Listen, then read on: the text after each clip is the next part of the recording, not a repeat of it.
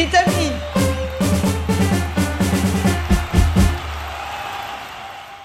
Herkese merhaba. Merhaba, Ben Volkan Ağır. ben Doruk Karaca. Kapsül Podcast'in spor programı Vitamin Podcast'a hoş geldiniz. Vitamin spor bültenlerinde yayınlanan haberleri konuştuğumuz, derlediğimiz, yorumladığımız spor programına hepiniz hoş geldiniz. Ne haber Doruk? İyiyim abi, birazcık uykusuzum bildiğin gibi. A milli takımımızın e, maçından geldim diyebilirim.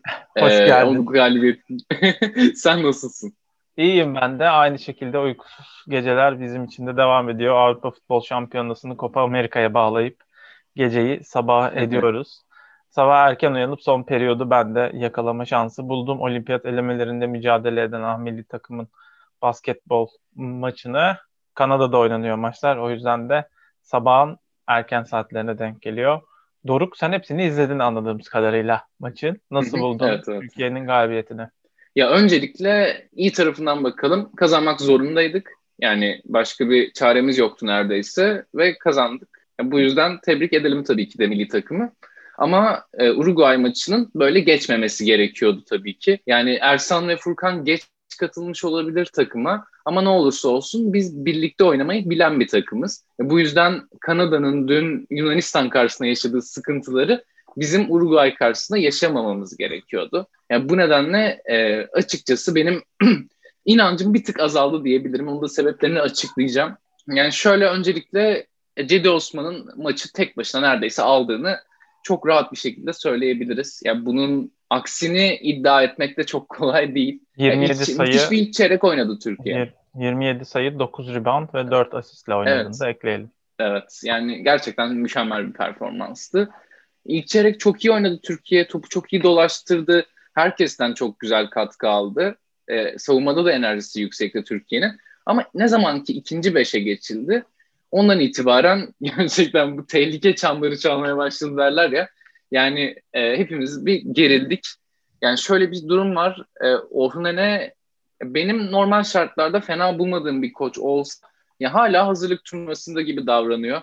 Yani böyle bir rotasyon kullanımı olimpiyat elemeleri için hiç mantıklı değil. Oyuncular ne zaman maçı ısınmaya başlasa iyi ya da kötü onları sonraki 10-15 dakika doğru düzgün sahada göremedik. Yani bu çok büyük bir problem. Ee, ya böyle bir rotasyon kullanılmamalı kesinlikle. Yani biz Ömer Faruk Ömer Faruk'tan Burak'ınla ikili oyunlarda çok iyi yararlandık. Ondan sonra Sertaç'la Alperen yan yana oynarken Sertaç çok güzel pas attı. E, üçlük çizgisinin dışına çıktı. Orada farklı bir görev üstlendi Sertaç normal şartlardan. Ama biraz daha üzerine gitmeliydik. Farklı oyuncular denemek tabii ki güzel ama bu kadar farklı beş deneye deneye gerçekten çok büyük bir riskle karşı karşıya kaldık. Normal şartlarda Uruguay maçının dediğim gibi böyle geçmemesi gerekiyordu. Üçüncü çeyrekte Melih Mahmutoğlu'nun üst üste 10 sayısı var. Yani bu üst üste 10 sayı maçın kopmasını bile engelledi neredeyse. Yani çok kritikti gerçekten. Ve son çeyrek az önce de söylediğim gibi Cedi'nin müthiş bir katkısı vardı. Ama Çekya karşısındaki maç daha kolay olmayacak bundan. Yani umarım gerekli dersler alınmıştır. Umarım Orhunene kafasında hiç değilse 8-9 oyunculuk sağlam bir rotasyon belirlemiştir. Yoksa Çekya Uruguay kadar kolay pes etmez diye düşünüyorum. Bu arada e, Türkiye'de de uzun yıllar oynayan Jason Granger inanılmaz bir performans sergiledi Uruguay tarafında. Yani e, dediğim gibi biz buradan çıktıktan sonra muhtemelen önce Yunanistan sonra Kanada ile oynayacağız. Yani Yunanistan karşısında bir sürpriz yaşamamak gerekiyor. Çünkü onlar onların en büyük birkaç tane yıldızı artık yok. Ve Nikolates ve Kostas Sulukas üzerinden yürüyor hücumları. E, Kanada Yunanistan maçını da izledim dün. Yunanistan'ı yenmemiz gerekiyor. Yani bu, bu net. Zaten sonrasında Kanada'yı da yenmemiz gerekiyor olimpiyatlara gitmek için ama öncesinde bir sürpriz yaşayabileceğimiz tehlikesiyle karşı karşıya olduğumuzu söylemek istedim. Milli sporcuların da NTV'ye yolculuk öncesi verdiği röportajlarda en ürktüğü takım Kanada olarak öne çıkıyor. Onlar da gözlerine. Kanada'yı kestirmiş gibi gözüküyor. Yalnız Yunanistan'da Antetokounmpo olacak mı olmayacak mı? Sakatlığı vesaire Yok, yok. konuşuluyor zaten bu aralar. Ya şey, e, dün geceki Atlanta Hawks Milwaukee Bucks maçında sakatlandı Yanis. Ya muhtemelen e, o seride oynayamayacak daha yani belli değil tabii ki ama ben izliyordum ve gerçekten çok kötü bir sakatlık gibi gözüktü. Daha önce böyle bu tarz sakatlık yaşayan oyuncuların en az bir ay kendilerine gelemediğini gördük. O yüzden yani zaten Milwaukee Bucks elense bile bu saatten sonra Yanis'in o eleme kadrosuna katılamayacağı çok aşikar. Yani e, bu konuda bir e, şüphe yok. E, bir yandan da tabii ki NBA'de de NBA finallerine çok yaklaştık. Bir tarafta Phoenix Suns Los Angeles Clippers eşleşmesi 3-2 yani Koç Tyronn Lue gerçekten de elenme tehlikesi yaşadıkları maçları kazanmaya devam ediyor. Bu nereye kadar devam edecek? Gerçekten NBA, NBA finallerine de buradan dönüp çıkabilecek mi Clippers bilmiyorum ama daha önce Dallas serisinde de Utah serisinde de 2-0'dan geri dönmüştü. E bu, bu, bu seride de şu an 3-1'den 3-2 yapmış durumda. Yani onun da devamını merak ediyorum açıkçası. Atlanta Hawks Milwaukee Bucks serisinde Trey Young sakatlığından dolayı oynayamadı. Atlanta'nın en iyi oyuncusu. Ve maçın içinde de Yanis sakatlandı. Bu sakatlıklar gerçekten de NBA sezona damgasını vurdu. İleride geçen sezon çok eleştirilmişti bu konuda. İşte Mickey Mouse ring deniyordu LeBron'un kazandığı yüzük Lakers'la birlikte. Ben de kendisinin çok büyük bir fanı olmasam da bu sezonun çok daha sıkıntılı olduğunu söylemem lazım. Gerçekten oyuncu e, takımların en büyük yıldızlarından mahrum kaldığını görüyoruz playofflarda. E, bunu neredeyse her takım yaşadı. Yani artık şöyle bir özetleyebiliriz. Sağlıklı kalan takım muhtemelen şampiyon olacak. Yani bunu NBA'de söylemek çok şey değil, alışıla gelmiş bir durum değil ama durum bu şekilde. Sıhhatler olsun NBA diyoruz o zaman. Ve playoff'ların finallerin sonuçlarını merakla böyle şekilde bekliyoruz.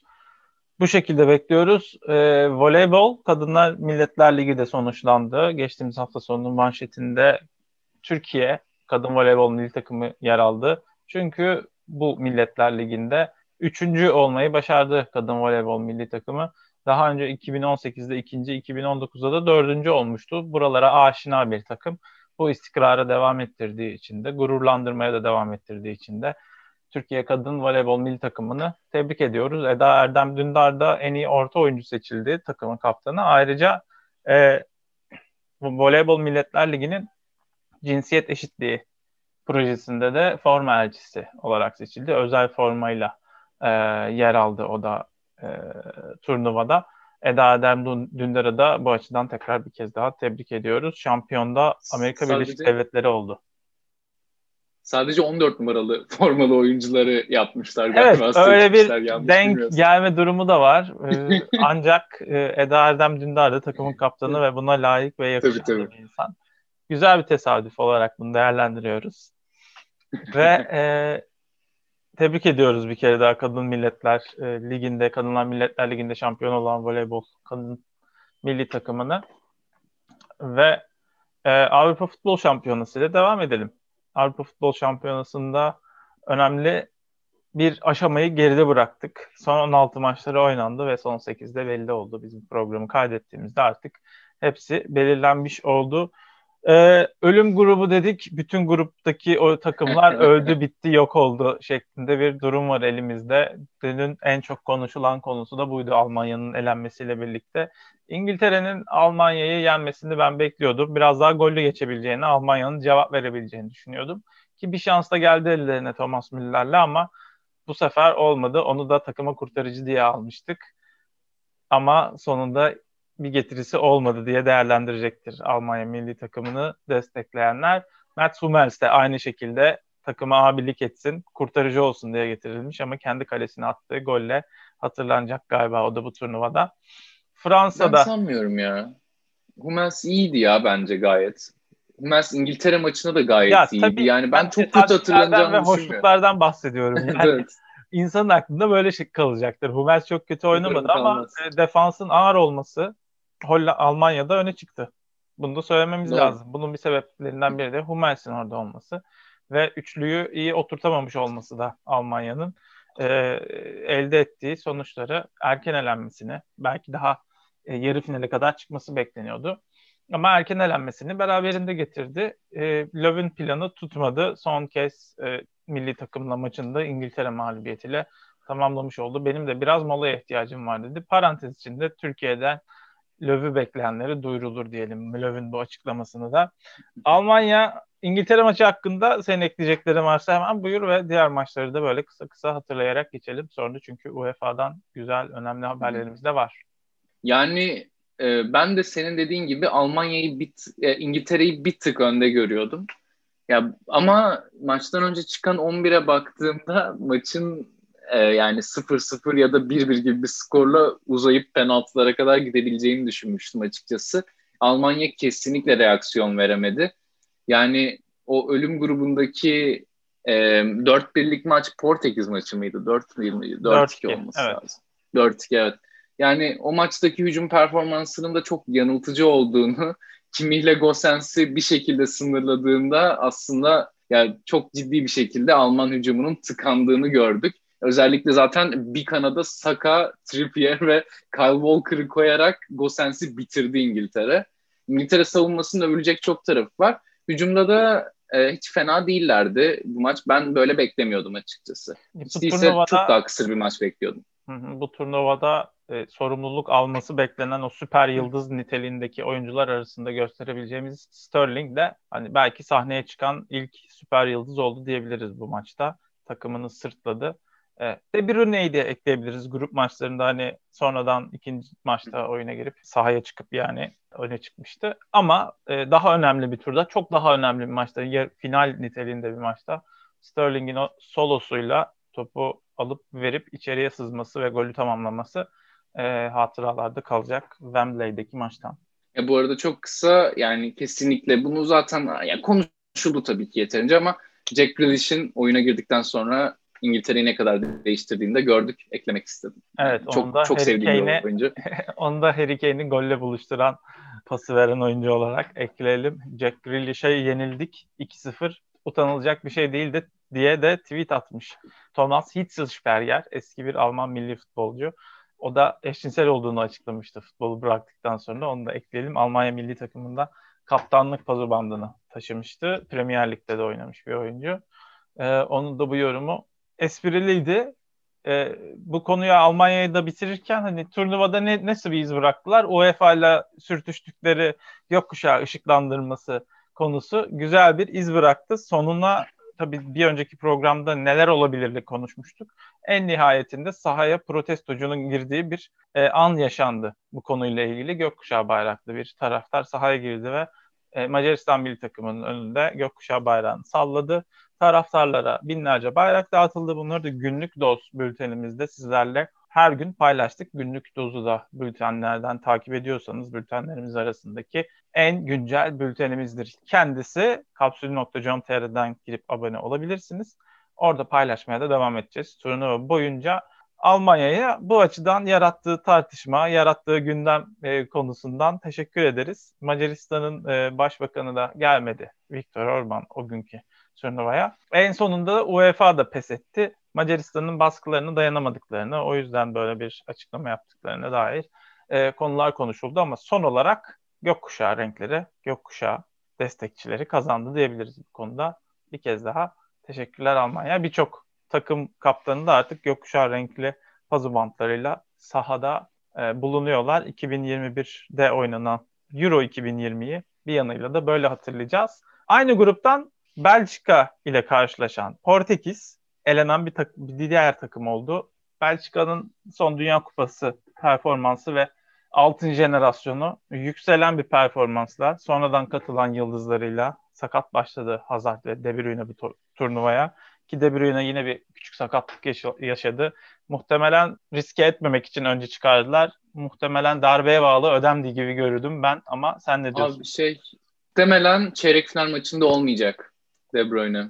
O kadar yani sıkıntılı gözüküyor. Evet, evet. İtalya muhtemelen ama oynayamayacak gibi bir durum var yani şu Evet an. şey e, yani Belçika tur atlarsa sonraki için sıkıntı yok diye okudum ama çeyrek finalde forma giyemeyecek gibi duruyor. Çeyrek finalde sorumluluk Hazard kardeşler ve Lukaku'nun üzerinde olacak gibi Hazard ailesinin evet. yaptığı hizmet konusunda kendilerine nişan verilmesi gerektiğine ben buradan Belçika'ya seslenirsem belki duyarlar. Yakınız Köln'den Belçika'ya.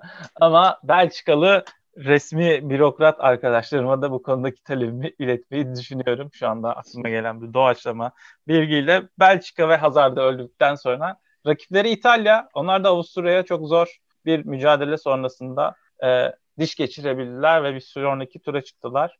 Beklenmedik oyuncular gol attı. Yine Pessina sahnedeydi. Sassuolo'dan ve Chiesa'da noktayı koyan isimlerden biri oldu. Chiesa'yı en azından sahnede görmeyi bekliyorduk. Aynı İngiltere'de görmek istediğimiz Jadon Sancho gibi. O da bir başka isim. Chiesa girdi, ya. golünü de attı, takımında sürükledi. Sence İtalya'nın Belçika karşısındaki şansı ne? Hadi kısa bir yorum alalım senden. Bu arada şey, e, ya Chiesa Berardi yerine başlayabilir mi diye düşünüyor musun? Belçika Bence maçına. başlamalı zaten hücumcu Bence de. açısından. Yani daha hücumcu bir İtalya için Chiesa diyorum. Enrico muydu? Babası mıydı Enrico?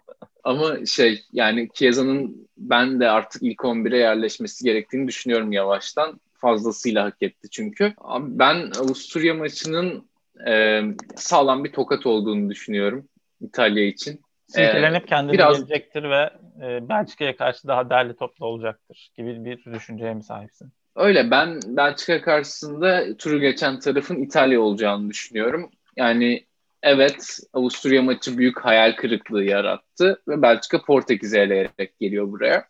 Ama ne olursa olsun grup maçlarında gördüğüm şey benim için hala yeterli. Özellikle İsviçre'nin e, performansını da gördükten sonra Fransa karşısındaki ben İtalya'nın turu geçeceğini düşünüyorum yani. Ben İtalya'yı şampiyon olarak görüyorum hala. Madem öyle dedin o zaman İsviçre Fransa mucizesine de geçelim. İsviçre Fransa karşısında gerçekten bir mucizeye imza attı. Jan Sommer geçen sene Bundesliga'nın en iyi performans gösteren kalecilerinden biriydi. Yakından takip edenler bilecektir bunu. Ben penaltılara giderken de mücadele 3'ten sonra e, bu yönde ilerlediğinde yani Loris de tuttu penaltı maç içinde özellikle hem de. Tam da takımını ayağa kaldıracağını düşündüğümüz bir dakikada tutmuştu. İki kaleci de penaltı tutabilir. Böyle bir sonuç beklediğimi hissettim, düşündüm, paylaştım arkadaşlarımla da. Jan Sommer penaltıyı, son penaltıyı, Mbappe'nin penaltısını kurtararak takımını bir sonraki tura taşıdı. İsviçre 3-1'den 3-3 yaptı maçı ve uzatma dakikalarında Gavranovic'in son dakikada tabiri caizse bir Türkiye'nin 2008'de Hırvatistan'a yaptığını yaptı diyebiliriz. Öyle maçı uzatmaya ve penaltılara sonunda da taşıdı. Bu arada Karnovic'in golü galiba zaten Semih'in golünden sonra en geç atılmış ikinci gol Avrupa Şampiyonaları tarihinde öyle hatırlıyorum. Çok güzel ekledin. Gavranovic'in attığı o golle Fransa'yı elemek üzere penaltılara taşıdılar. Gavranovic'in Gavranovic'in attığı o golle bir anda her şeyi tüm senaryoyu yırtıp attılar. Tam tersine çevirdiler Fransa adına ve Fransa belki de bunun hayal kırıklığıyla ve takım içinde orta sahayı kaldıramamasıyla savunmadaki tercihleriyle Didier Deschamps'ın elenen taraf oldu. Belki bir Upamecano'nun olmaması, Konate'nin olmaması tartışılacaktır. Bu isimler Liverpool'a ve Bayern Münih'e imza atmış isimler ama Clement Lenglet gibi bir facia tercih edildi milli takımda. Sol bek alternatifinin, sağ bek alternatifinin olmadığı bir maça çıktı. Yani fazla kullanamadı bek oyuncularını diyebiliriz. Çok şanssızlık. Döşamp için. Bu da kadro tercihi açısından Döşamp'a yazar. Genel olarak kanıda bu yönde. İsviçre'yi de tebrik ediyoruz. Onun gibi bir hikaye imza atan da Hırvatistan var. Yine Euro 2008'den dersini çıkarmış ülkeler serisi diyebiliriz bunlara. Aynı kadroya sahip olduklarını da söyleyelim aşağı yukarı yani oyuncularının. O yüzden takım hafızası güçlü ve böyle durumlarda artık dirayetli durmayı kendilerine ders çıkarmışlar. Ee, başarıyorlar. Hırvatistan da böyle bir maç çıkardı. İspanya karşısında ancak 3-3 biten 90 dakika sonrası 5-3 İspanya daha ayakta kalan taraf olarak öne çıktı ve 5-3 ile maçtan ayrıldı. Bu da turnuvanın en gollü maçlarından ilkiydi. Sen izleyebildin mi bu maçı? Evet yani o gün gerçekten inanılmaz bir gündü. Ben hayatımda futbol açısından böyle bir gün izlediğimi hatırlamıyorum gerçekten. Yani hem Hırvatistan-İspanya maçı hem Fransa-İsviçre maçı gerçekten çok keyifliydi. Yani bakalım ne yapacaklar buradan çıkan iki takım da İspanya'da, e, İsviçre'de. Tabii ki İspanya bir tık daha önde olan taraftı belki Hırvatistan'a karşı. Ama bir şekilde ben iki tarafında finale çıkamayacağını düşünüyorum zaten. Dediğim gibi benim İtalya Belçika tarafından gelecek takımın finali oynayacağından pek şüphem yok. Diğer üç maçı da dillendirmeden önce şunu söylemek gerekiyor ki bu takımların elenmesiyle bu maçlarından bahsettikten sonra elenen takımlarla birlikte Dünya Kupası'nı son kazanan takım kalmadı. Finale çıkan takım kalmadı. Avrupa Şampiyonası'nın finalisti kalmadı. Fransa'ydı zaten diğer finalisti de.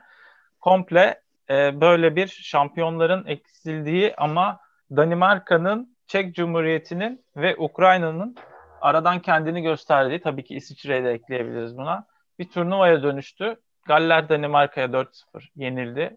En gollü ilk maçtı bu da. Keyifli bir mücadeleydi Danimarka adına. Eriksen'in rahatsızlığı takımı bir ruh katmış, takımı bir araya getirmiş. Belki de ölümlü dünya kardeşim canımızı dişimize takalım, şu kupayı alalım gibi bir motivasyon bile gelmiş olabilir. Yarınını düşünmemezlik gelebilir yani insanlara böyle e, olaylardan sonra. Tabii ki ben birazcık e, sohbeti hoşlaştırmak adına bunu söylüyorum ama bir araya getirmişliğini görebiliyoruz bu olayın. Hollanda herkesi şaşırtan, muhtemelen Doruk'u da çok şaşırtan takımlardan bir tanesiydi. Delicht'in yaptığı o hareket elle topa müdahalesi düşerken hani hakeme çaktırmayayım dercesine uzandığını görülüyoruz. Tabii ki artık video hakemin olduğu bir dünyada böyle ay düşüyordum elim çarptı refleks idi şeklindeki bahaneleri e, yedirmek kolay olmuyor. Kanmıyor artık hakemler. Bu yüzden de bu hataya düşen delikti. Genç yaşında bunu yaptığı için ders çıkarması dileğiyle gelecek kariyerinde başarılar diliyoruz. Ama bir başka kariyere belki de Patrick Schick'in kariyerinin parlamasına neden oldu bu da. Hem Bar Barak attı Çek Cumhuriyeti, Çekya'nın golünü. Ben Çek Cumhuriyeti diyorum galiba bir süredir. Çünkü ya önümdeki... bence fark etmemeli. Çek Cumhuriyeti diye yazıyor çünkü önümdeki Google ekranından baktığım tabloda. Orayı da uyaralım. Çekya yazın lütfen sevgili Google. Her şeyi doğru biz yazarken düzeltiyorsunuz şu mu doğrusu diye. Çekya diye biz de seni düzeltelim lütfen. Çekya 2-0 kazandı. Patrick Schick e, golünü attı ve Milan Baroş'u geçme hedefine de bir adım daha yaklaştı. Milan Baroş 5 gol atmıştı 2004'teki turnuvada. Patrick Schick de 4. golüne ulaştı. Ukrayna'da İsveç karşısında yine mucize denebilecek bir dakikada bir gol attı. Bu turnuva biraz mucizevi gollerin yaşandığı, mucizevi anların yaşandığı turnuvalar olarak e, devam edecek gibi görünüyor. Ukrayna'da Yarmolenko ve Zinchenko ikilisinin attığı ilk gol harikaydı. Yarmolenko'nun oyunu zaten. Zinchenko yine ya. ikisi çok iyi oynadılar dün. İsveç'te ise Danielson'un yaptığı e, müdahaleyi hatırlatmak lazım. O da rakibinin dizine doğru neredeyse çok daha kıra, kötü olabilecek bir şekilde müdahale etti. Kırabilirdi. E, direkt kırmızı kart gösterildi. Video asistan hakemin araya girmesiyle birlikte direkt gösterildi diyelim hatta. E, Gerili Neker'de bu, bu karta saçmalamayın yani bu çok saçma bir karar diye tepki gösterdi. Yani Geri Lineker e, sahada olsaydı o gün aynı müdahaleyi aldığında kim bilir ne derdi. E, fotoğrafa bakarak yorumlamıyoruz. Hakikaten e, oyuncunun gelişi bile faul. E, ki kural kitabında da sakatlamaya yönelik teşebbüsler bile e, kırmızı kartla nitelendirilebiliyor ceza olarak.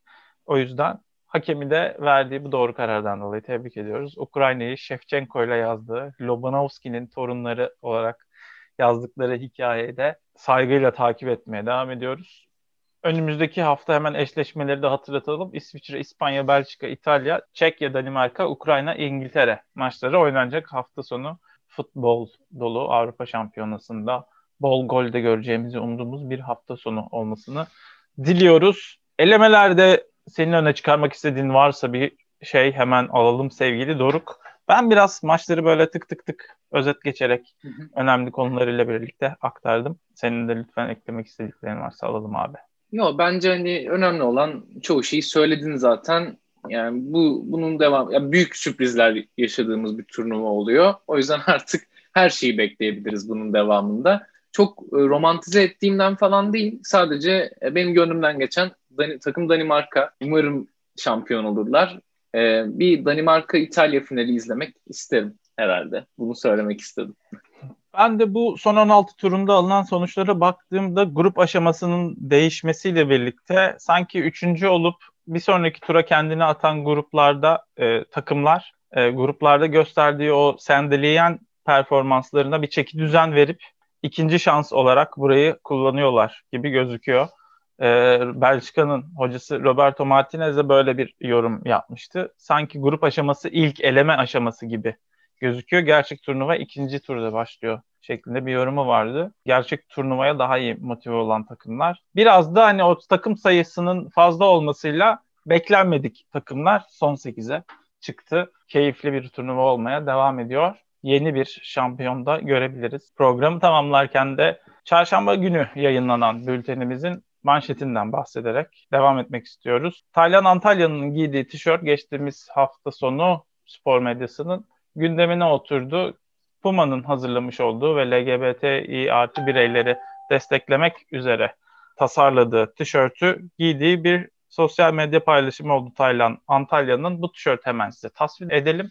Beyaz bir tişörtün üzerinde Powered by Pride yazıyor ve bu harfler de gökkuşağı renklerine boyanmış bir şekilde Tayland'da bir arkadaşıyla oturuyor. Sosyal medyada bunun görülmesinin ardından Var Odası isimli programda terbiyesiz bir şekilde yorumlandı. Taylan Antalya'nın hangi cinsel şeye ait olduğunu bilmiyorum. Beni de ilgilendirmiyor diye bir söz etti mesela Emre Bol örnek olarak. Bunu verelim daha fazlasına devam etmeyelim. Bu terbiyesiz yorumları onlara bırakalım ama özetle Turgay Demir ve Emre Bol'un homofobik yorumlarla Var Odası programında Taylan Antalya'nın sadece gökkuşağı renklerinden oluşan bir tişört giydiği için eleştirilere maruz kaldığını, eleştirilerine ve da yorumlarına maruz kaldığını, saldırılarına maruz kaldığını söyleyelim. Daha sonra tabii ki bu sosyal medyada büyük bir olay oldu. Sosyal medyada da Taylan, Antalyalı çeşitli eleştiriler ve saldırılar aldı. Bu konuda daha sonra kaldırdı ya da bilemiyoruz.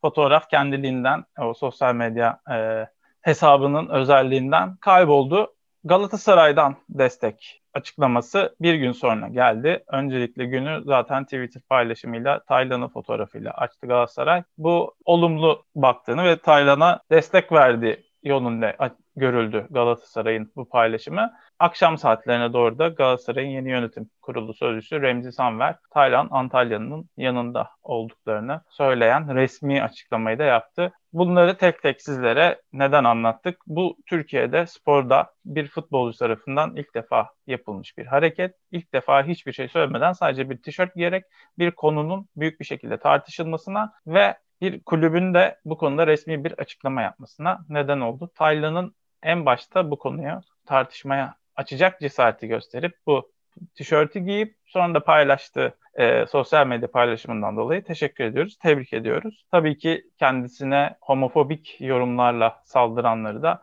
en kısa zamanda daha önce nasıl etik kuralları ihlal ettikleri nedeniyle gazetecilerin cemiyetlerden atıldığını görmüşsek kısa bir süre önce benzer bir uygulamayla üye oldukları derneklerden ve cemiyetlerden gönderilmesini talep edelim bence bu şekilde. Onların da çünkü bu yaptıkları gazetecilik değil, e, insanların e, tercihleriyle, hayattaki istekleriyle bu şekilde konuşmaya hakları olmadıklarını öğrenmeliler ve gazeteci olarak da bunu bu şekilde yapmaları da topluma esas kötü örnek olanların onlar olduğu konumunu düşürmekte. Bunların e, göz önüne alınıp bence gazeteciliklerinin de sorgulanması gerekiyor. Resmi olarak da Taylan Antalyalı'yı manşetimize aldık biz de vitamin bültende ve kendisinin her daim yanında olduğumuzu. Bu tişörtü giydiğinde bir paylaşım yaparsa kendisinin o paylaşımını seve seve bizim de paylaşacağımızı iletelim. Kendisinin bu yaptığı hareketinde diğer sporculara, Türkiye'deki birçok özellikle futbol dünyasındaki sporcuya e, örnek olmasını diliyorum. Benim bu konuda söyleyeceklerim sevgili Doruk bu kadar. Senin eklemek istediklerin varsa devam edelim ve programı toparlayalım.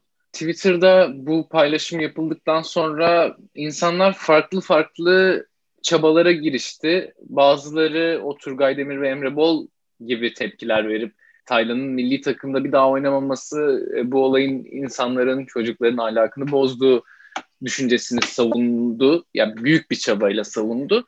E, bir kesim Taylan'ın bir kız arkadaşı olduğunu bu konu hakkında atılan her tweetin altına bir şekilde döşedi. İşte Taylan'ın sevgilisi var, Taylan'ın sevgisi var, Taylan eşcinsel değil, Taylan eşcinsel değil. Bazıları böyle bir çabaya girdi. Bazıları e, yani bambaşka konular. Ben şunu söylemek istiyorum sadece.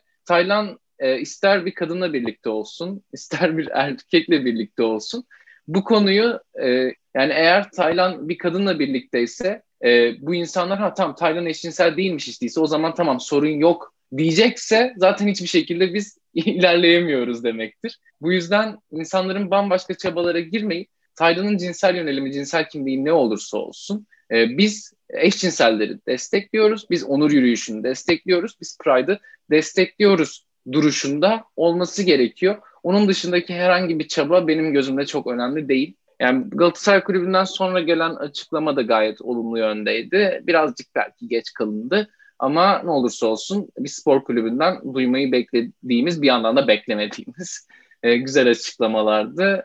E, umarım devamı gelir. Gerçekten bu tişört çok abartıldı gibi konuşuluyor ama bir yandan da gerçekten bir futbolcunun Türkiye'de yaşayan e, Türkiye'li bir futbolcunun ilk defa böyle bir şey yaptığını gördük. Bu yüzden bence hiç küçük bir adım değil. Taylan'ı bir kere daha attığı bu adımdan dolayı teşekkür ediyoruz ve bir tane daha haber ekliyoruz buraya. En son olarak da Amerikan Futbol Ligi Onur Haftası nedeniyle logosunu modifiye etti ve gökkuşağı renkleriyle desteğini değiştirerek desteğini verdiğini açıkladı. Futbol gaydir, futbol lezbiyendir, futbol her şeydir, herkesdir dediği bir videoda yayınladı ve geçtiğimiz haftada NFL'de oynayan e, Las Vegas Raiders takımının oyuncusu da eşcinsel olduğunu açıkladı ve Amerika Birleşik Devletleri'nde oynanan bu futbol oyununda Karl Nasip 15 yıldır e, bu itirafı yapmayı beklediğini söylüyor. Eşcinsel olduğunu açıkladığı videosunda ve kendisinde tarihe bu açıklamayı yapan NFL futbolcusu, ilk NFL futbolcusu olarak